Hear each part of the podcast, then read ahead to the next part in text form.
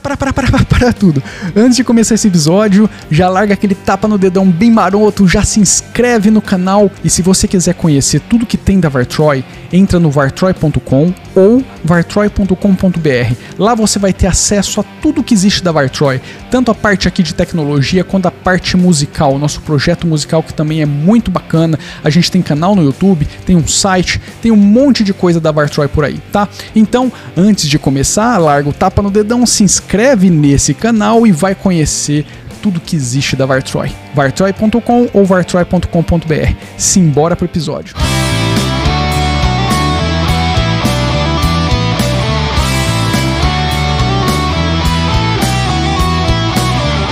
Bom, vocês já viram o jabazinho aí na. Bom, vocês já viram o jabazinho, agora vamos pro episódio propriamente dito, mas antes, calma. Café. Hum. Laco, muito laco. Quem assiste vai entender. Bom, simbora. Vamos falar um pouquinho sobre o Fedora 31 está aí na versão beta, ele deve ser lançado nos últimos dias de outubro de 2019, se não atrasarem nada. Se atrasarem, eu acredito que no máximo aí no, nas primeiras semanas de novembro ele deve sair, porque os caras, a ideia dos caras é o seguinte: eles só lançam quando de fato estiver pronto. Se tiver alguma coisa que está atrapalhando o release date, eles seguram e boa tá? Só para vocês entenderem um pouquinho como funciona, porque diferente do Ubuntu, tá? O Fedora tem um ciclo de lançamento é, bem diferente. Cada ano você tem um novo release do Fedora. Então eu vou pegar datas fictícias só para ficar fácil de explicar. Suponhamos que o Fedora 30 tenha sido lançado em janeiro de 2019. O Fedora 31 vai ser lançado em janeiro de 2020, o Fedora 32 em janeiro de 2021 e assim por diante. Então, um release por ano. Só que o suporte a esses releases são basicamente de dois anos e um mês. Como que funciona? Fedora 30 Tá, eu tô, eu tô colocando datas fictícias para ficar fácil. Fedora 30 foi lançado no, em janeiro de 2019. O, supor, a, o suporte dele vai ser feito até basicamente fevereiro de 2021. Por quê? Em janeiro de 2021 sai a versão 32. Então, um mês após o lançamento dessa versão 32, o suporte à versão, 20, a versão 30 é encerrado. Então, assim, é, são o, o ciclo deles é, é, basicamente esse, entendeu? Eles suportam um, um dois anos, né? São 12 meses e mais um mês que é para te dar aí o tempo de mudar após aquele release. Eu, eu, como eu não uso o Fedora, então assim, eu nunca passei por essa experiência do upgrade, tá? É, eu sei que você também pode fazer os upgrades de uma versão para outra. Já vi várias pessoas, principalmente lá o, o, time lá do Jupyter Broadcasting, que faz o Linux Unplugged, o Linux Action News. É, eu vejo eles comentando bastante sobre esses upgrades de uma versão para outra. Ainda não são as mil maravilhas, tá? Mas a coisa já está funcionando bem. É, isso depende muito do cenário. E para ser bem sincero, eu diria que não é uma afirmação, tá, com 100% de exatidão, mas eu diria que esse upgrade de uma versão para outra pode ser algo complicado em qualquer distribuição, não apenas no Fedora, justamente por conta disso. Depende de como é o seu workflow, depende de, do que, que você tem instalado. Assim, é, é, não é tão simples assim a coisa toda, tá? Uh, bom, vamos parar de lenga-lenga, vamos falar um pouquinho. Aliás, se eu, se eu falei alguma, alguma se eu inverti alguma coisa aí no, lance do release date, do, do, release cycle do Fedora, vocês me corrijam aí na descrição sem problema. Aí eu subo ali o comentário, deixo ali em cima para que todos vejam, beleza? sem crise. Vamos lá então. É, eu testei um pouquinho, vocês vão ver aí na tela eu utilizando uma, um live disk do Fedora 31 no, em um computador, em um notebook de testes. Infelizmente a minha internet, aonde eu estava, estava absurdamente horrível, o sinal estava muito baixinho, então assim eu não conseguia fazer basicamente nada que dependesse da internet. Malemar consegui instalar o Simple Screen Recorder, é, ainda bem que eu tinha ali o, o, Snap Package, porque aí funcionou belezinha. Eu instalei o Snapd e depois o Simple Screen Recorder. Como não sou um usuário de Fedora, eu não domino muito os esquemas de é, repositórios de terceiros, aonde está o que. Então eu não ia perder tempo pesquisando aonde estava o Simple Screen Recorder. E depois que eu acabei o vídeo, eu me recordei que era simplesmente.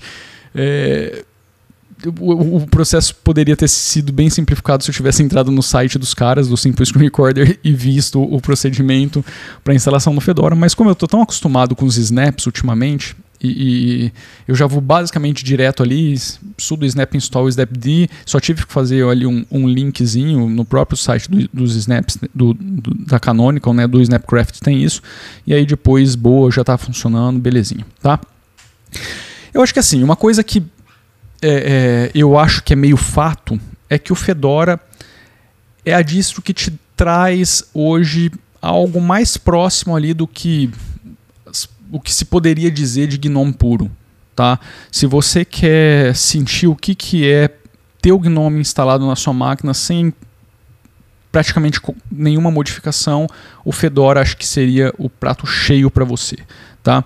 Uh, a distro tá basicamente assim, a, o casamento do, do ambiente gráfico com a distro, eu acho que é bem impecável, não tem nada além disso pré-instalado, sabe? Você não tem ferramenta de terceiro, você não tem é, extensão para modificar a, a, o ambiente. Aquilo ali é o Gnome. Tá? Você quer usar o Gnome como ele foi feito para ser utilizado, instala o Fedora e vai ser feliz. Essa é a minha opinião, tá? Se alguém tiver uma opinião diferente, deixe aí nos comentários. Mas a minha opinião é basicamente essa. Você quer ter uma experiência GNOME puro, já que é, isso, esse termo se popularizou por conta dos mobile aí. Uh, se você quer ter uma experiência mais GNOME puro, eu acho que o Fedora é um prato cheio.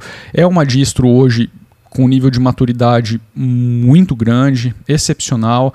Tá? Antigamente você até tinha algumas dificuldades, principalmente para pessoas é, menos experientes, sabe? pessoas mais novatas, para se encontrar ali, para conseguir ter principalmente a parte de codec, sabe? a parte mais multimídia ativa. Hoje isso não é mais um problema. Fica evidente para mim que o maior foco do Fedora está nos desenvolvedores e não no consumidor normal, sabe, no home user que está lá consumindo multimídia, navegando e tal, e, e jogando. A, a, minha percepção é que o foco maior dos caras está ali nos desenvolvedores, num lance mais business. Uh, então, assim, isso é o que eu tenho, principalmente no site deles. Você vê ali logo na cara, for developers, sabe? Eu, eu, eu acho que assim, a pegada dos caras é mais essa. Meu, a disso tá, tá leve. A gente está falando de Gnome 3.34. Ele não está ali é, em sua. É, ele, ele, não está na versão 3.34 na beta, pelo que eu me recordo, ainda estava na 3.33 alguma coisa, ou seja, ainda não, vir, não tinham virado a chavinha naquela ISO ali para a versão final mesmo do GNOME. Mas a gente está falando de GNOME 3.34 que traz um monte de improvements, um monte de melhorias. E assim, é o que eu falei no comecinho do episódio.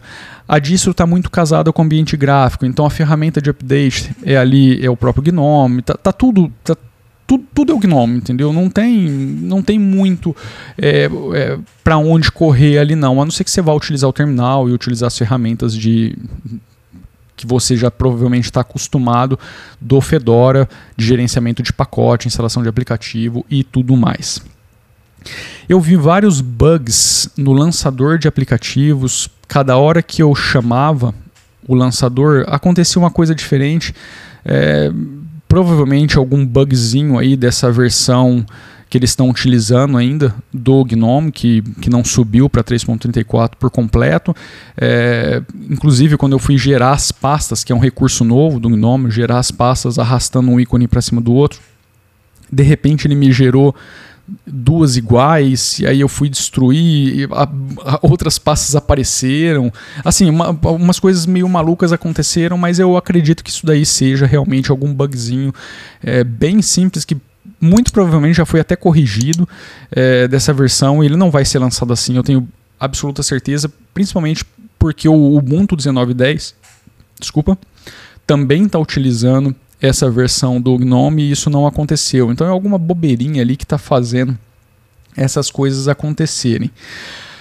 No mais, galera, porra, não tem muito o que eu falar, porque a gente está falando de GNOME, uma distro assim bem GNOME-centric, é, é uma experiência bacana, é uma distro bacana, é, na minha opinião, para um nicho mais voltado a business, a desenvolvimento. Eu sei que tem um monte de gente que utiliza Fedora no dia a dia, é, como workstation padrão, tanto para o business como para consumo de conteúdo e tal. Não vejo problema absolutamente nenhum em fazer isso daí. Não, não, não, o fato do foco dos caras, na minha opinião, ser é, development, não descredencia a distro para qualquer outro tipo de usuário.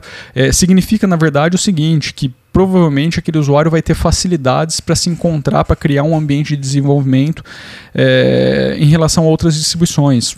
Só isso, entendeu? Então, assim, é a mesma coisa que você ter algo focado em game. Ou seja, vai ser mais fácil você estabelecer ali é, um workstation funcional em um período de tempo muito curto em relação provavelmente em relação a outras distros por conta do foco dos caras serem aquilo. E também talvez você tenha ali drivers mais próprios é, para aquilo que você está querendo fazer, para aquela atividade que você está querendo fazer.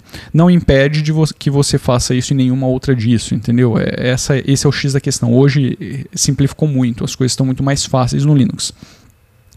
Então, assim, não tem muito mais o que dizer. Aliás, é, uma coisa assim é importante de se dizer: é a versão 31 é, já é a primeira versão que não suporta mais 32 bits.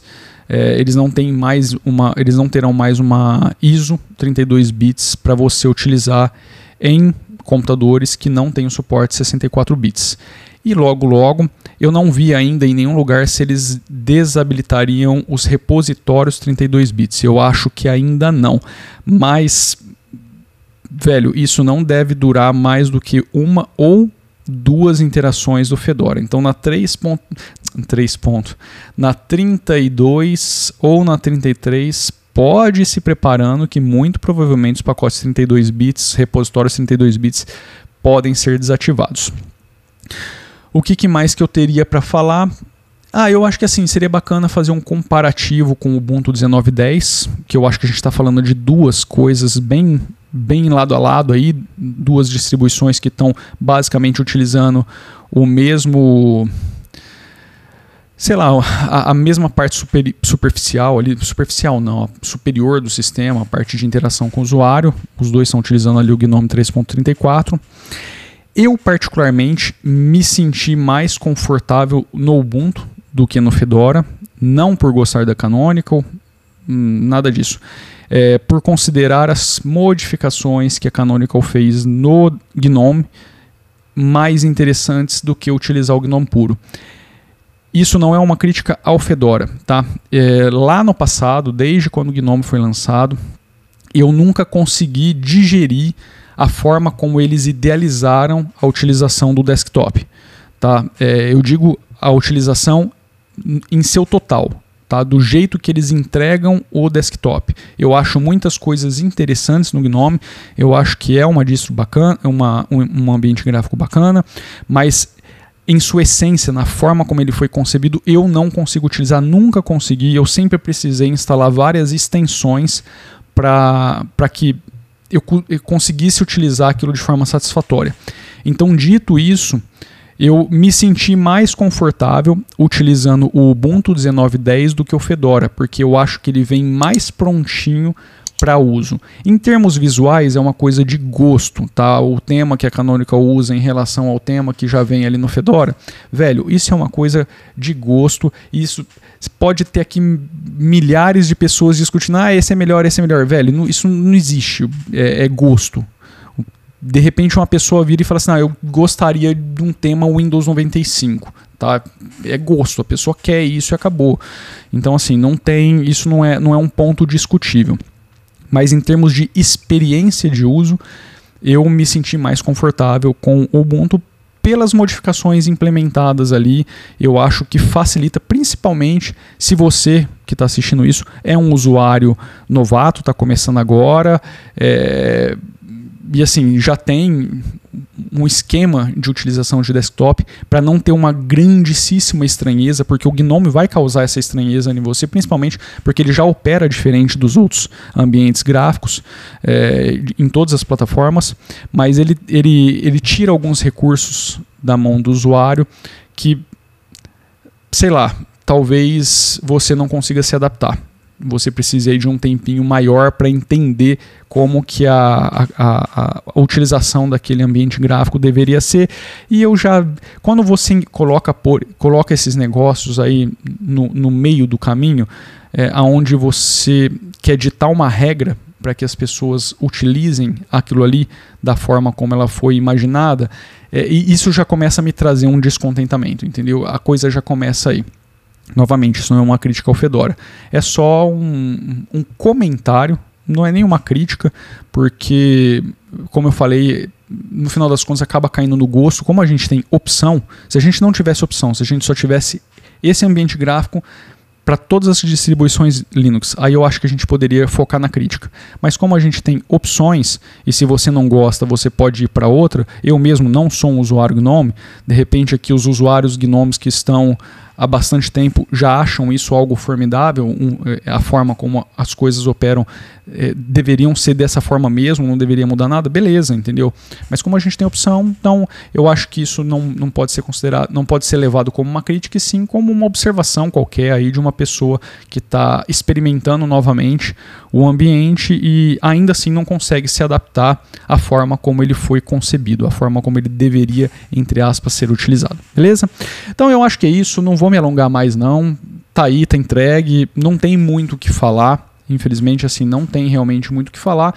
A não ser, meu, você quer uma experiência GNOME puro, vai pro Fedora. Você vai ser feliz, você tem dois anos de distro aí para utilizar, é tempo pra cacete entendeu? E aí depois você faz o upgrade e continua utilizando. Se você quiser fazer o upgrade no próximo ano para a versão posterior, para a versão 32, ok, você já vai ter Gnome atualizado, um monte de feature atualizado, desempenho, kernel novo. Então é isso aí.